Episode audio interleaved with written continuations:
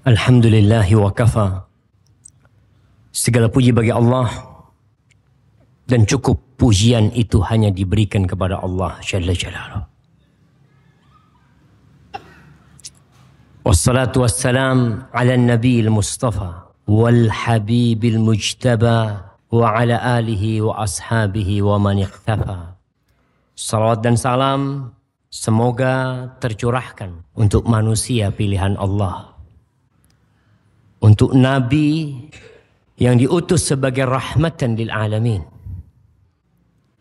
dan untuk keluarga beliau, untuk istri-istri beliau, untuk putra-putri beliau, dan untuk seluruh sahabat Nabi dan orang-orang yang meniti jalan beliau. Amma ba'd, ahibati fillah, malam ini malam yang mulia. Malam ini malam Arafah,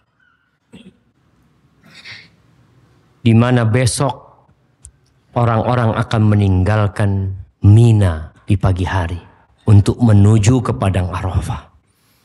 Ada apa dengan hari Arafah? Semua tahu bagaimana Allah Jalla Jalaluh membanggakan hamba-hambanya yang datang pada hari Arafah. Doa mereka dikabulkan.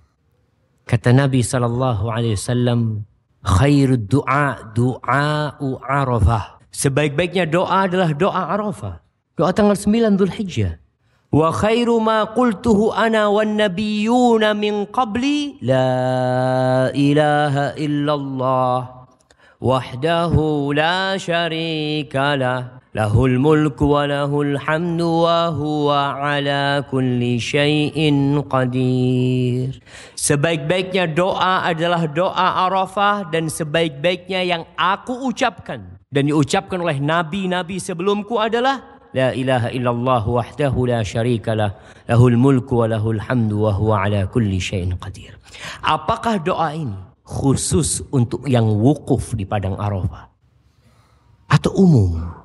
Sehingga setiap hamba dimanapun dia berada, dia bisa mendapatkan fadilah hari Arafah tersebut. Sebagian mengatakan itu khusus, tapi sebagian lainnya nggak ada yang mengkhususkan. Itu umum. Hanya saja mereka yang ada di Padang Arafah mendapatkan dua fadilah. Fadilatul yaum wa fadilatul makan. Yang pertama keutamaan hari. Yang kedua adalah keutamaan tempat. Di mana di situ sebagai tempat yang mulia Allah akan mengabulkan doa mereka. Kita gimana? Kita tetap berdoa. Sejatinya sepanjang masa kita diperintahkan untuk berdoa. Man lam yas'alillah yaghdab alaih. Siapa yang tidak berdoa, tidak minta sama Allah, Allah murka sama tuh orang. Maka berdoa besok. Dan usahakan puasa. Sehingga kita mendapatkan dua fadilah. Fadilatul yaum wa fadilatul hala. Keutamaan hari dan keutamaan kondisi. Seperti seorang musafir, doanya mustajab. Dan orang yang puasa, doanya mustajab. Maka harapan besok manfaatkan hari Arafah untuk puasa. Untuk berdoa, yang masih kerja bisa cuti. Yang berat cuti, ya fadhal kerja. Tapi lisannya tetap berzikir kepada Allah Azza wa Jalla. Sebagian orang jemaah, hari Arafah seperti hari-hari lainnya. Nggak ada bedanya. Besok Bondowoso ada karnaval nggak? Anak tadi macet ini. Opoai. Masya Allah. Ternyata ada yang sedang sibuk dengan dunianya. Lupa dengan hari-hari terbaik sepanjang masa. A'zamu ayyamid dunya. Hari yang paling agung di dunia ini jemaah. 10 awal Dzulhijjah. Yang kata Nabi SAW, ma min ayyamin al-amalu salihu fihinna ahabbu ilallah min hadhil ayyamil ashar. Tidak ada hari-hari yang beramal soleh di dalamnya lebih dicintai Allah Azza wa Jalla, lebih mulia, lebih agung daripada beramal soleh di 10 awal Dzulhijjah ini. Para sahabat mengatakan walal jihadu fi sabilillah. Jihad, mengorbankan nyawa, jiwa, raga dan harta tidak setara dengan beramal soleh di 10 awal Dzulhijjah ini. Walal jihadu fi sabilillah. Jihad pun nggak bisa menandingi. Illa rajulun, kecuali satu kondisi manusia yang keluar dengan hartanya, dengan nyawanya, kemudian mati di medan perang. Mungkin kuda yang dia tunggangi dibunuh, dia pulang hanya nama. Itu yang baru tidak tertandingi. Maka harapan ana 10 awal Dzulhijjah yang tinggal 2 hari. Besok dan lusa. Kita bisa memanfaatkannya untuk Allah Azza wa Jal. Sepanjang tahun kita capek ngurusin dunia. Ustaz, 10 hari ini apa? Lebih utama daripada 10 akhir Ramadan. 6. Sebagian ulama Syekh Ibnu Utsaimin rahimahullah ta'ala mengatakan iya. 10 awal Dzulhijjah lebih utama daripada 10 akhir Ramadan. Karena Nabi menafikan sallallahu alaihi wasallam, nggak ada hari-hari yang lebih utama. Tidak ada. Tapi sebagian ulama lainnya Ibnul Qayyim rahmatullah alaihi, bin Baz rahimahullahu taala mengatakan 10 awal Dzulhijjah siangnya ini lebih utama daripada siangnya 10 akhir Ramadan. Tapi kalau malamnya lebih utama malam akhir Ramadan, di situ ada Lailatul Qadar. Tapi ulama yang lain mengatakan enggak, tetap lebih utama 10 awal Dzulhijjah. Semua amalan yang dikerjakan di 10 akhir Ramadan bisa dikerjakan di 10 awal Dzulhijjah. Semuanya. Tapi amalan di 10 awal Dzulhijjah enggak bisa diamalkan di sana. Enggak bisa. Apa jemaah? Wukuf di Arafah. Enggak bisa antum wukuf tanggal 29 Ramadan. Haji enggak bisa dilakukan di sana. Tapi amalan apa saja, mau ngaji, mau baca Quran, mau iktikaf, mau sodakoh, mau sholat, semua bisa dikerjakan di 10 awal Dzulhijjah. Tapi kalau haji nggak bisa. Yang katanya khairul ayyam indallah yaumun nahr, sebaik-baiknya hari sisi Allah adalah yaumun nahr, hari penyembelihan. Ketika orang berbondong-bondong mengorbankan itu binatang untuk Allah Jalla Jalaluh. Thumma yaumul qar, kemudian hari ke-11, ke-12. Tabarakallahu fikum. Tema kita bukan perjuangan 950 tahun. Perjuangan besok dan lusa. Nanti kajian yang selanjutnya kita akan berbincang tentang perjuangan 950 tahun. Kayaknya kita belum kuat untuk berjuang 950 tahun. Kurban jemaah. Harapan semuanya berkurban. Nabi Ibrahim justru mengorbankan anaknya. Antum tidak. Antum hanya seekor lembu. Sapi. Berat Ustaz sapi Ustaz. Dibagi 7. Gak apa-apa. Kambing. Kambing Masya Allah jemaah. Antum boleh berkorban kambing umurnya 1 tahun. Kalau kambing kacang. Kalau domba menurut pendapat yang lebih kuat 6 bulan boleh. Tapi harga domba 6 bulan berapa di Bondowoso? Berapa miatnya? Miliun. Mahal banget. Masa 1,5 juta jemaah. Umur 6 bulan. Jember ke anak kasih 1 juta nanti. Kecil memang 6 bulan. Nggak terlalu besar. Artinya tidak harus orang kaya yang berkorban. Antum punya HP harga 2 juta lebih dari harga kambing. Jual handphonenya. Syuhal jamaah. Allah kasih ganti. Bukan 1 kali lipat. Bukan 2 kali lipat. Bukan 10 kali lipat. 700 kali lipat. Kalau antum percaya sih. Nah, berkorbanlah jamaah. Kita mau bicara fikih berkorban. Tapi sebelumnya, apa sih yang menyebabkan orang tidak berkorban jemaah? Karena masih banyak di beberapa daerah, di satu perkampungan, yang korban hanya 1 orang. Yang korban hanya 2 orang. Padahal rumahnya bagus-bagus. Setiap rumah ada motornya. Kenapa? Mungkin masalahnya ilmu. Nggak paham. Tidak mengerti. Tidak ada yang ngasih tahu. Ini tugas kita. Menyampaikan ilmu kepada mereka. Tugas antum. Ketika antum pulang dari masjid ini, bagaimana warga kampung antum, RT antum, tetangga-tetangga antum jadi faham tuh tentang bagaimana berkorban. Rasulullah Shallallahu Alaihi Wasallam berkorban 1 ekor kambing, 2 ekor kambing. Ketika nggak punya, dan beliau pilih kambing yang bagus. Dan Nabi Ibrahim mengorbankan anaknya, anak yang bagus, anak semata wayangnya, belum lahir tuh Nabi Ishaq, seorang anak dia. Yang ditunggu puluhan tahun, nunggu tuh anak dapat suruh sembelih. Gimana coba? Antum ketika dapat rizki, apa yang antum pikirkan? Awal dapat rizki, mungkinkah kita berpikir untuk menyedekahkan rizki tersebut? Kita tatkala dapat rizki mungkin berpikir untuk renovasi rumah, ganti handphone. Anak udah lama Ustaz pakai ini Ustaz, udah 2,5 tahun. Malu sama teman-teman ganti handphone. Ada yang ganti motor. Rasulullah SAW ketika nggak punya 1 ekor kambing, 2 ekor kambing. Tapi ketika beliau dikasih rizki oleh Allah Azza wa Jal, Beliau tidak merenovasi rumahnya. Rumahnya nggak direnovasi. Sejak datang ke kota Madinah, rumah Rasul SAW hanya 5 kali 5 kira-kira. Nggak direnovasi, nggak dilebarin. Dan beliau meninggal SAW di rumah itu. Tapi tatkala beliau punya rizki, beliau berangkat haji. Tahun 10 Hijriah beliau punya rizki, berangkat haji. Berapa korban yang beliau bawa? 100 ekor onta. 100 ekor onta. Gak mikirin rumahnya mau dibesarin, mau ditingkat, mau diperbaikin. Kita kadang-kala benar-benar memiliki pemikiran yang cetek sekali jamaah. Nih mumpung kau punya rizki, engkau bisa bangun rumah di surga Allah Azza wa Jalla. Yang tidak akan keujanan, yang engkau akan berbahagia selama-lamanya, khalidina fiha abada. Tapi kata Allah, bal tu'thirunal hayatad dunya. Kalian itu lebih mementingkan kehidupan dunia. Nih cerita itu Nabi Ustaz, itu Nabi Muhammad SAW, itu Nabi Ibrahim. Kita kan manusia biasa. Hakim bin Hizam bin Khuwailid. Hakim bin Hizam bin Khuwailid.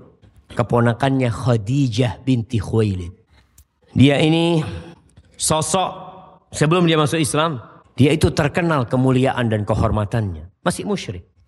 Dia dilahirkan di dalam Ka'bah. Bayangkan, dilahirkan di mana? Di dalam Ka'bah. Dulu Ka'bah itu punya 2 pintu. Di bawah pintunya. Jadi orang bisa keluar masuk. Ketika umur Nabi 35 tahun sallallahu alaihi wasallam ada renovasi sehingga pintu Ka'bah dinaikkan ke atas jadi 1 pintu dan ada Hijri Ismail. Umminya Hakim berangkat ke dalam. Ya habis mungkin dia habis beribadah masuk ke dalam. Subhanallah, nggak tahan lahiran di sana. Itu Hakim bin Hizam bin Khuwailid. Dan dia itu dalam masa kekufurannya dia itu cinta sama Nabi Muhammad SAW. Di Mekah itu ada namanya Darun Nadwa. Ada tempat untuk musyawarah tokoh-tokoh Quraisy. Afwan.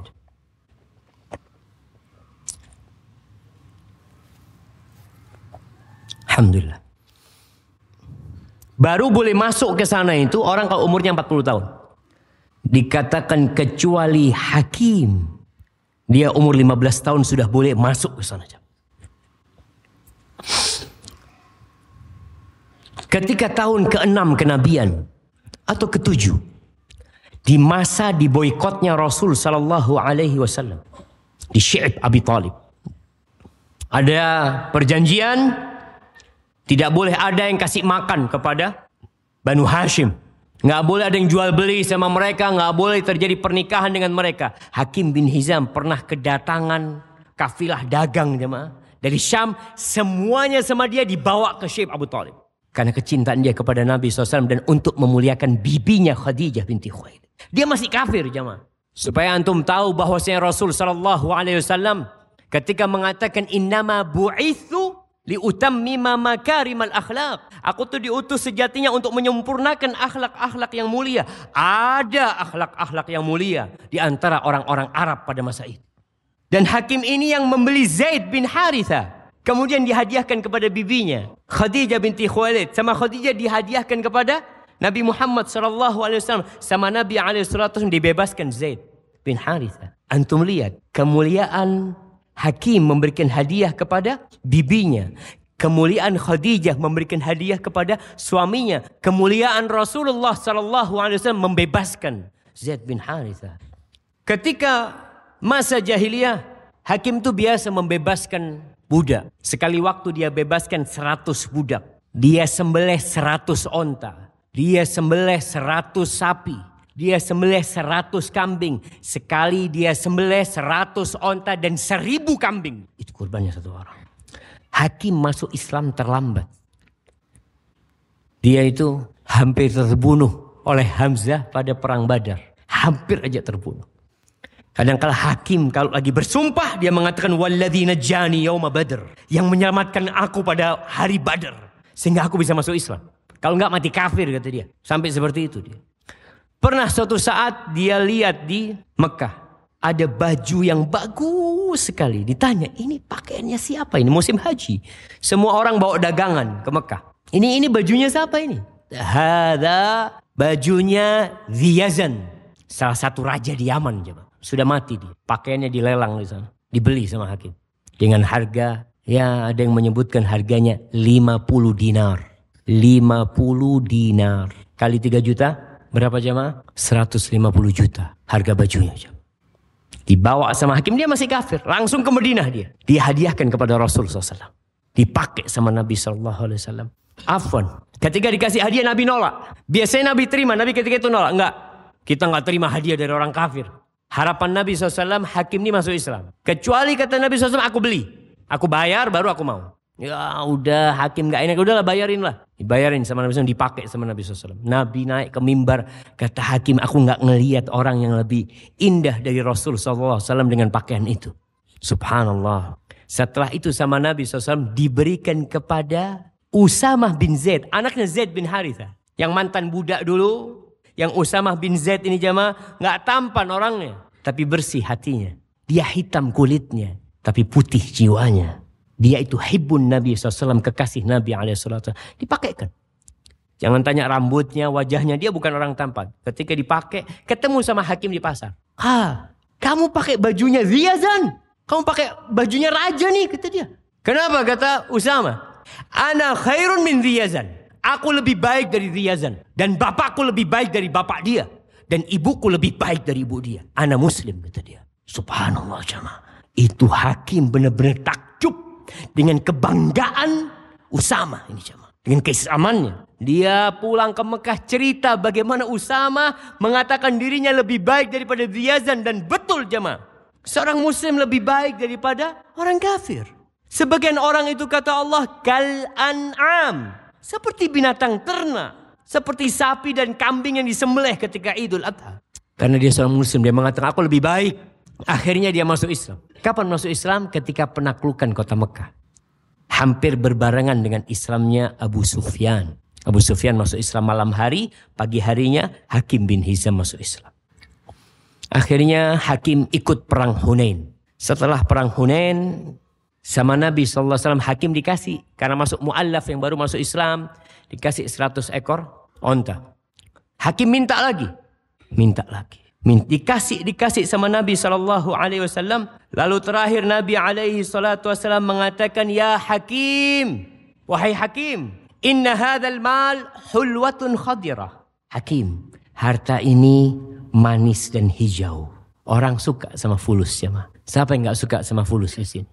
Dia ngitung fulusnya mau kurban. Tapi kadang-kadang hatinya Allah kebanyakan kayaknya Allah. Manis dia. Dan hijau menyenangkan fulus itu. Wa innahu man akhadahu bisakhawatin burika lahu fi. Siapa yang mengambil harta itu dengan hati yang nerima. Hati yang dermawan. Maka Allah akan kasih berkah di harta yang diberikan kepada dia. Wa man akhadahu bi israfi nafsin. Lam yubarak lahu fi. Tapi yang minta dengan ambisi, ingin terus, ingin tambah-tambah, Allah nggak kasih berkah di sananya. Wa kana kalladzi ya'kul wa la yashba. Itu orang seperti orang yang makan dan tidak kenyang-kenyang. Apa gunanya makan nggak kenyang? Apa kata hakim? Beliau mengatakan, walladzi ba'atsaka bil haqq la arza'u ba'daka abadan. Demi yang mengutusmu dengan benar, aku tidak akan minta-minta lagi selama-lamanya. Nggak akan aku terima lagi sudah. Dan betul jam. Hakim dikasih di masanya Abu Bakar lah. Di masanya Umar bin Khattab dikasih. Ada santunan memang yang diberikan. Tahunan itu dikasih tuh sahabat-sahabat. Dari hasil bumi, dari hasil peperangan dibagikan. Kemudian ketika Umar menawarkan kepadanya, hakim gak mau. Lalu Umar, ya muslimun. Lihat nih hakim gak terima ya, aku sudah kasih. Dia gak terima katanya. Hakim ya enggak. Gak mau terima dia. Kemudian hakim ini menjual Darun Nadwa. Darun Nadwa itu tadi yang tempat musyawarahnya orang Quraisy dijual. Kira-kira dijual ada yang mengatakan 40.000 dinar. Ada yang mengatakan 100.000. Pokoknya dijual. Kemudian ketika dijual ditegur oleh seorang sahabat. Apa kata sahabat ini mengatakan? Engkau telah menjual kehormatan orang-orang Quraisy. Abdullah bin Zubair yang mengatakan. Dia mengatakan bi'ta makrumata Quraisy. Kau jual kehormatan orang Quraisy. Yang beli Mu'awiyah. Kata hakim, ibnu akhi, zahabatil makarim. Nggak ada lagi kehormatan. Udah hilang semuanya. Fala karama illa taqwa. Nggak ada lagi kehormatan kecuali taqwa sama Allah Azza wa Jalla. Ya ibnu akhi, inni ishtaraytuha fil jahiliyah bizikti khamrin. Kau tahu, aku dulu beli ini di masa jahiliyah dengan satu wadah khamr. Wala ashtariyanna biha daran fil jannah. Aku akan beli dengan uangnya ini rumah di surga Allah Azza wa Jalla. Aku jadikan kalian saksi, semuanya wakaf buat Allah Azza wa Jalla. Itu hakim jemaah. Zubair menceritakan bahwasanya ketika dia haji sama hakim, hakim ini menghadiahkan 100 ekor onta yang dikasih kalung-kalung dari perak jamaah, dihiasin jamaah. Tertulis di dalam perak, lembaran perak itu, haula utaqaullah an Hakim bin Hizam. Itu semua ya Allah yang dibebaskan oleh hakim untuk Allah Azza wa Jalla. Semoga hakim dibebaskan sama Allah Azza wa Jalla. Dia tidak berkorban 1 ekor kambing untuk menebus dirinya. Dia berkorban 100 ekor onta. Dibawa ke Padang Arafah. Itu ontanya. 100.000 ekor kambing dibawa ke Padang Arafah. Diajak wukuf sama hakim. Setelah dia masuk Islam, kemuliaan bertambah mulia. Dan ketika hakim mati, subhanallah, ini yang mengherankan jemaah. Ketika mati, ceritanya Adz-Dzahabi, ceritanya Ibnu Katsir, dia mati menjadi orang paling kaya jemaah. Aghnan nas. Jadi jangan berpikir ketika antum lebih banyak mengeluarkan harta antum, antum akan jadi miskin. Kemana iman jemaah? Kalau tahun lalu antum berkorban 1 ekor kambing, tahun ini 2. Kalau punya, kan wajibnya 1. Ya, bicara wajib 1. Tapi Nabi SAW bawa tuh 100 ekor onta. Kalau bicara iya 1 cukup buat 1 keluarga cukup. Tapi kalau kau punya lebih, kenapa nggak kau korban? Ini waktunya hanya sedikit jemaah. Hanya tanggal 10, 11, 12, 13 selesai habis gitu. Antum harus nunggu lagi tahun depan. Dan siapa yang menjamin antum hidup sampai tahun depan? Antum punya harta sekarang. Nggak punya harta yang perempuan lihat kalungnya, timbang. Harga emas lagi mahal nih sekarang. Berapa harga emas sekarang jemaah? Bismillah. Belikan kambing dengan harapan Allah membebaskan kita dari api neraka. Ahibati billah, kalau bicara kurban, kenapa sih disyariatkan berkurban Ustaz? Allah mengatakan, "Fasholli li rabbika wanhar." Kau salat. Makanya dari ayat ini sebagian ulama berpendapat wajib tuh kurban buat yang mampu. Allah mengatakan salatlah engkau dan berkorbanlah engkau. Kita tahu salat wajib, maka berkorban pun menjadi wajib bagi yang mampu. Bukan orang kaya, bukan. Kalau bicara kemampuan beda-beda. Bujangan sama yang berkeluarga lain. Tujuannya apa? Mendekatkan diri kepada Allah Azza wa Jalla. Bukankah kita mengatakan, "Qul inna salati wa nusuki wa mahyaya wa mamati." Buat siapa semua itu? Lillahi rabbil alamin. Semuanya untuk Allah Jalla Jalaluhu, semuanya. Jangan bicara rumah kita, mobil kita, dan hidup kita milik Allah. Dan ini kesempatan untuk mendekatkan diri. Kalau antum sodaqoh bisa sepanjang tahun antum sodaqoh.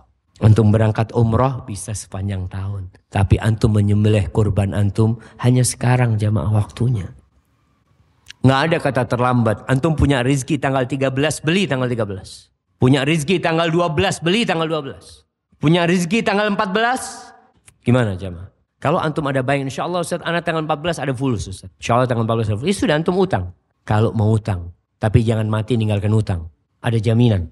Antum ada jaminan, mati ada jaminan. Rasul SAW, beliau menggadaikan baju besinya untuk makan SAW. Tapi kalau antum gak mampu, bantulah orang berkurban. Datang antum lihat orang yang kurban. Anak punya tenaga, anak gak punya fulus.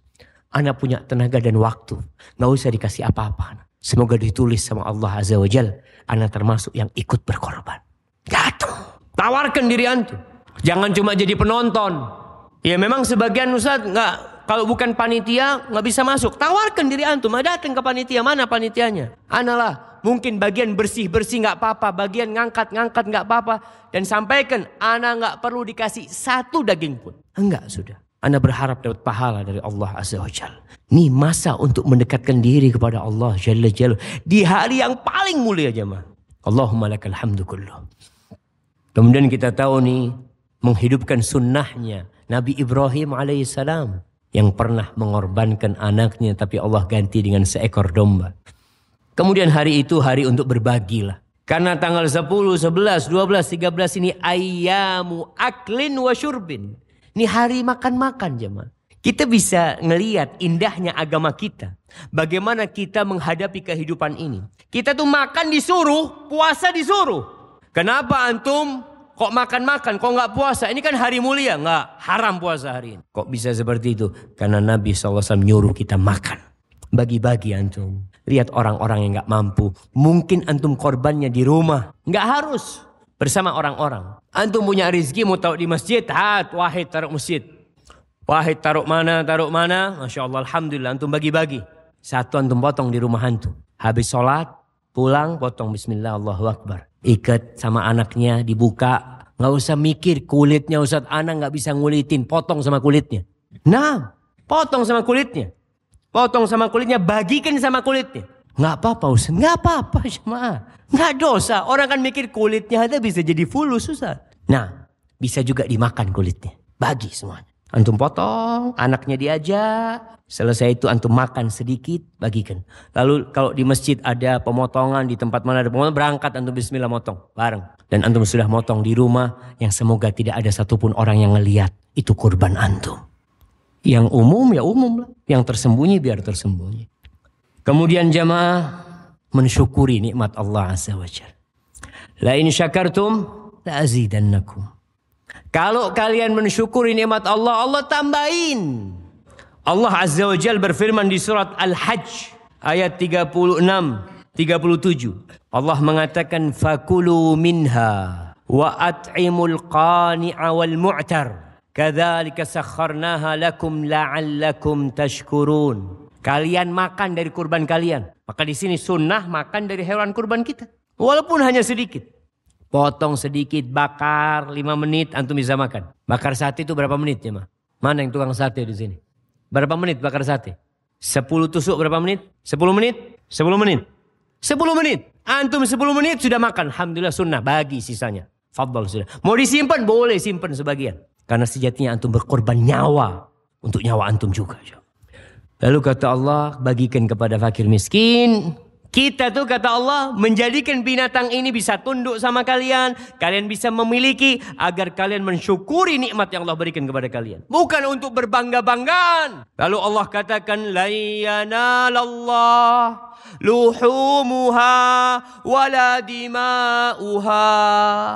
Yang sampai kepada Allah itu bukan dagingnya, bukan darahnya. Jangan berpikir, punya anak paling besar, paling banyak darahnya, paling banyak dagingnya. Yang sampai kepada Allah itu bukan dagingnya, bukan darahnya. Walakin yanaluhu taqwa minkum. Yang sampai kepada Allah itu ketakwaan kalian. Ini nih. Sebagaimana Ramadan kemarin, la'allakum tattaqun. Sekarang nih, sebagai bentuk bagaimana kita mengaplikasikan yang kita dapat di Ramadan, di sini kita kerjakan.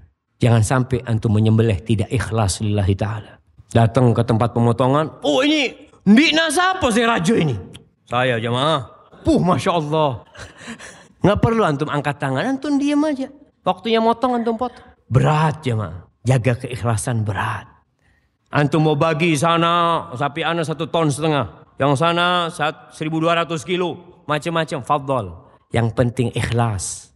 Hakim menyembelih 100 ekor onta, 1000 ekor kambing. Yang penting ikhlas lillahi ta'ala.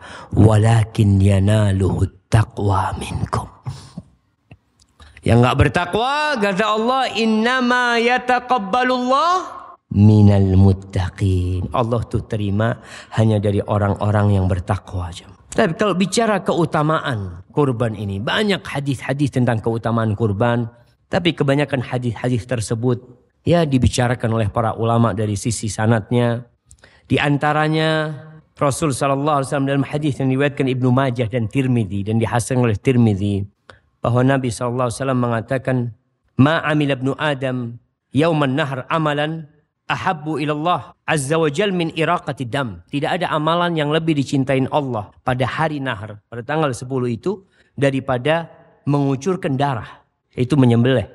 Wa innaha la ta'ti yaumal qiyamah biquruniha wa adlafiha wa ash'ariha. Tuh nanti dia akan datang pada hari kiamat dengan tanduknya, dengan bulunya, dengan kakinya, dengan penuh darah, akan menjadi saksi buat dia, akan memberikan syafaat tentunya. Wa innad dama la yaqa'u min Allah azza wa jalla bimakan qabla an yaqa' 'alal ard. Darahnya itu akan sampai kepada Allah Azza wa Jalla. Ketakwaan tadi sebelum dia netes ke tanah udah diterima oleh Allah Azza wa Jalla. Fatayyibu biha nafsan Maka kalau kurban ya yang bagus-bagus lah antum. Ketika berkurban pun ya ikhlas lillahi ta'ala.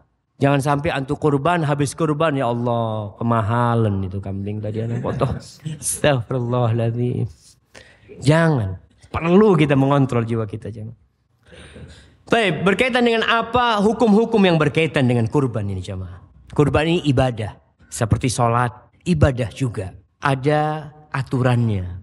Berkaitan dengan yang perlu dihindari oleh orang yang hendak berkurban, yang sudah ma'ruf. Nabi SAW mengatakan dari hadis Ummu Salamah, "Idza ra'aitum hilala dzilhijjah, idza ra'aitum hilala dzilhijjah." Ana jadi ingat kajian sebelum Ramadan. Sebelum Ramadan kita pernah bahas bahwasanya kalau melihat hilal Ramadan, melihat bulan sabit di awal bulan itu ada doanya.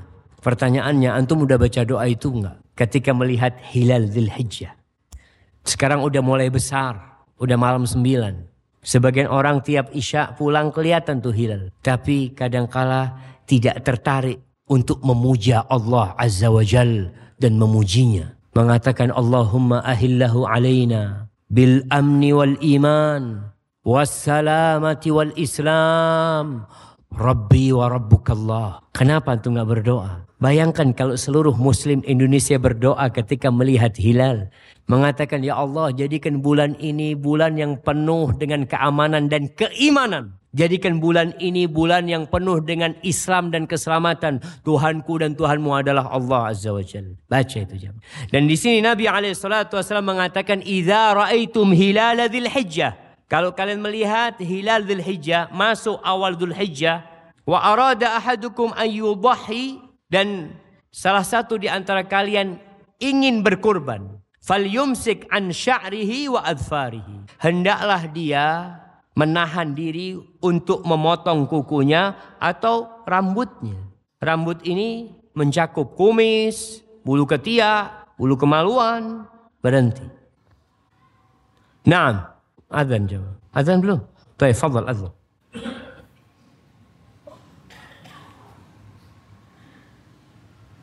Allahu Akbar, Allahu Akbar. Allahu Akbar, Allahu Akbar.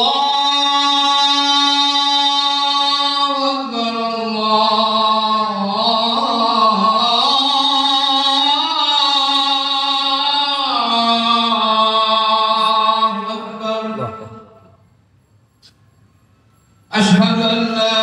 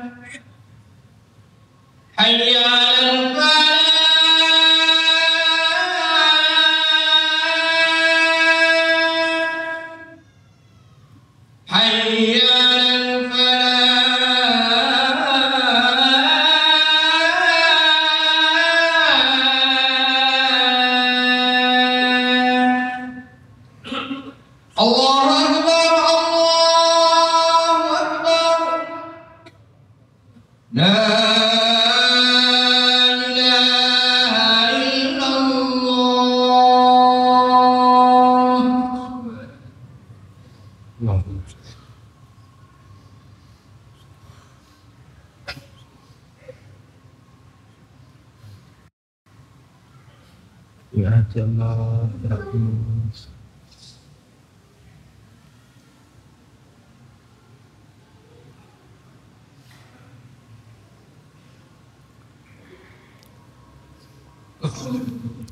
Allahumma salli wa sallim ala nabiyyina Muhammad. Tapi kata Nabi SAW, yang mau berkurban hendaklah dia menahan, tidak memotong kukunya, tidak memotong rambutnya. Apa hikmahnya? Ada yang berpendapat supaya tetap utuh dari semua tubuh dia, yang dengannya semoga dibebaskan dari api neraka secara mutlak dari semua tubuh. Karena ada orang yang masuk neraka itu kakinya aja, tapi otaknya mendidih karena itu. Imam Nawawi mengatakan sebagian berpendapat at-tashabbuh bil muhrim, supaya menyerupai orang yang berihram. Orang yang sedang pakai ihram, yang sekarang berada di Padang Arafah atau malam ini sedang berada di Mina, mereka itu udah gak boleh potong kuku dan potong rambut. Kemudian bicara umur, kalau kambing itu 1 tahun yang masuk ke tahun kedua, kalau domba 6 bulan yang masuk ke bulan ke-7. Kalau sapi yang masuk ke tahun ke-3. 2 tahun lengkap masuk ke tahun ke-3. Kalau onta yang umur 5 tahun. Baik. Kemudian berkaitan dengan kurban ini yang sempurna. Artinya ketika antum beli hewan kurban, carilah yang sempurna. Nggak cacat. Nggak cacat tanduknya, nggak cacat kupingnya. Nabi SAW melarang untuk mengorbankan kambing yang pincang dan pincangnya jelas. Yang picak, picaknya jelas. Ada picak tapi nggak jelas, kalau dia itu nggak kelihatan, nggak apa-apa. Kemudian nggak boleh yang kurus. Al-ajfa. Al-ajfa dikatakan yang nggak ada sumsumnya. Saking kurusnya sumsumnya isinya darah. Kurus sekali. Mungkin yang seperti, dan nggak boleh yang sakit. Hati-hati. Jangan nyembelih. Biasanya jamaah kambing-kambing yang sudah sakit itu harganya murah. Mari dah kalah sudah 500. 500 nyaman nih 500, tapi nggak sah nanti kurbannya. Artinya antum yang sempurna. Jadi kalau datang ke tempat orang jual kurban, jangan tanya yang harga Pak Juta mana. Ditipu antum nanti. Yang ini saya ini Pak Juta ini. Kebes itu sudah khususon. Tapi cari yang paling bagus. Harga nanti bisa nego sama dia. Cari yang bagus harganya. Bukan berarti antum mau berkorban nggak boleh nawar jamaah. Kadangkala kayak cerita ibu-ibu yang jualan bendera merah putih. Ditawar sama dia. Kata dia NKRI harga mati. Kata dia. Nggak ada tawar-tawaran. Nggak apa-apa nawar. Artinya antum sesuai gitu loh. Sesuai, antum lihat barangnya bagus. Dan biasanya kambing itu ada yang mahal karena dagingnya, ada yang mahal karena bentuknya. Iya, antum bisa ngelihat kambing nggak terlalu gemuk, tapi punya tanduk yang indah jamaah. Genteng ini Jan. Berempah, kata dia. Mungkin harganya bisa 3 juta, Bu. Masih larang katanya. Itu dagingnya 2 juta, tanduknya 1 juta. Masya Allah. Artinya semakin indah, memang mahal. Makanya Rasul Shallallahu Alaihi Wasallam pernah ditanya tentang yang paling bagus untuk membebaskan budak. Apa kata Nabi SAW? Beliau mengatakan dalam hadis, aghlaha samanan wa anfasuha inda ahliha. Yang paling mahal harganya dan yang paling disukain sama pemiliknya. Itu yang paling mahal, yang paling bagus jemaah. Itu budak. Begitu pula korban. Rasul SAW itu beli domba yang bertanduk, yang matanya ada warna hitamnya, lutut dan kakinya hitam dan di bawah perutnya hitam. Jadi kalau kelihatan dari jauh itu Masya Allah. Cuma memang di Bondowoso ini kayaknya domba yang bertanduk itu jarang. Yang seperti itu biasanya domba dari mana? Dari Garut. Dari domba Garut. Bismillah. Apa harus datangkan dari sana Ustaz? Ya kalau antum mau datangkan fadhal. Datangkan jual. Orang-orang supaya berkorban yang indah. Tapi ada yang bagus-bagus. Walaupun tanduknya gak terlalu besar. Tadi Anda lihat ada satu domba di sana Masya Allah. Ngelihatnya seneng jam. Jangan sampai antum bawa domba ke rumah, keluarga bingung. Ini domba apa koceng? Makanya geluh. Jangan sampai keluarga antum bingung gitu loh. Karena terlalu kecil antum beli jamaah. Bismillah lah, yang sesuai lah, yang sesuai. Baik, kemudian Rasulullah Shallallahu Alaihi Wasallam dianjurkan ketika menyembelih dihadapkan ke kiblat ya.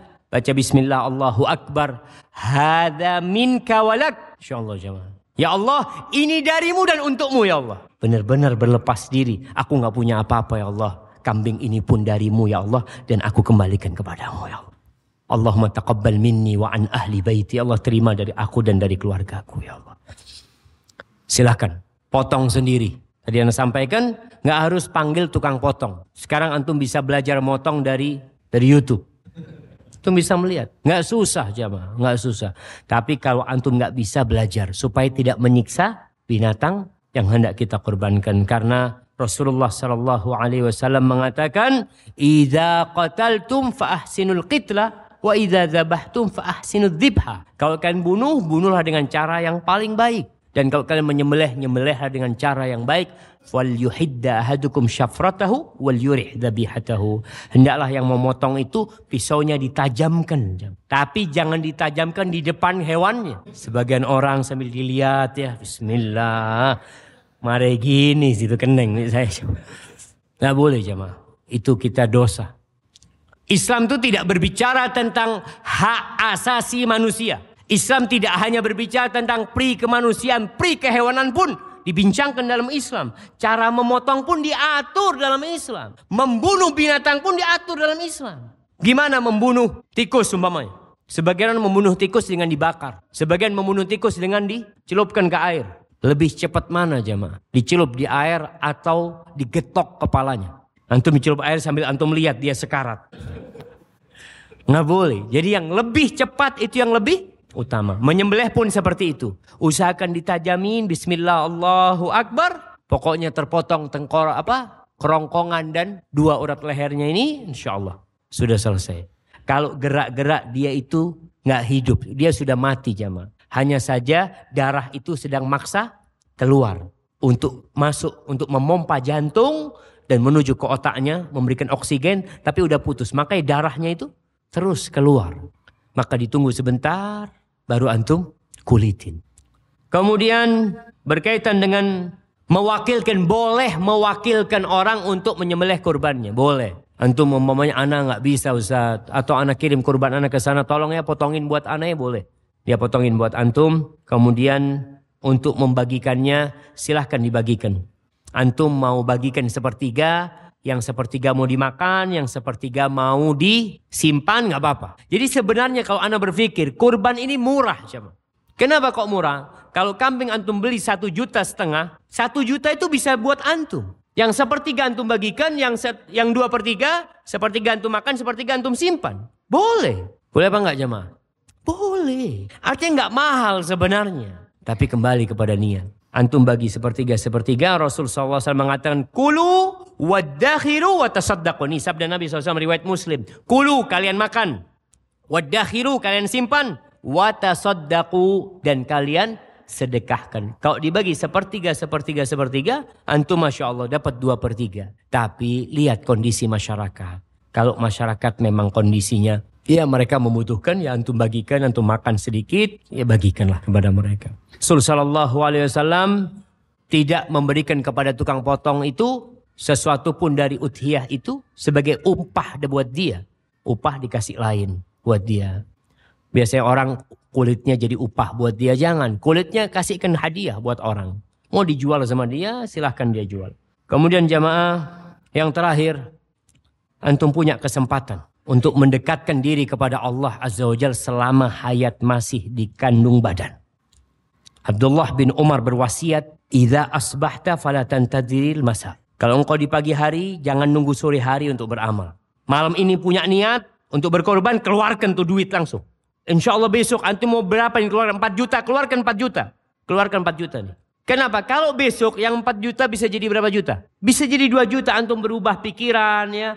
Antum aduh kayaknya terlalu banyak. Tapi ketika antum beramal dalam kondisi bersemangat untuk mengamalkan, insya Allah bisa maksimal antum beramal. Perkara nanti 4 juta, ya Allah 4 juta ya sudah keluar. Mau gimana ya Allah, Allahumma taqabbal minna. Antum berdoa kepada Allah Azza wa Jalla. Hadza wallahu a'lam bissawab. Itu yang bisa saya sampaikan pada kesempatan kali ini. Jamaah rahimakumullah, besok hari Arafah, malam ini malam Arafah. Manfaatkan waktu untuk beribadah kepada Allah Azza wa Jalla, mendekatkan diri kepadanya. Semoga Allah menerima dari kita. Barakallahu fikum. أقول قولي هذا وأستغفر الله لي ولكم ولسائر المؤمنين والمؤمنات فاستغفروه إنه هو الغفور الرحيم والسلام عليكم ورحمة الله وبركاته.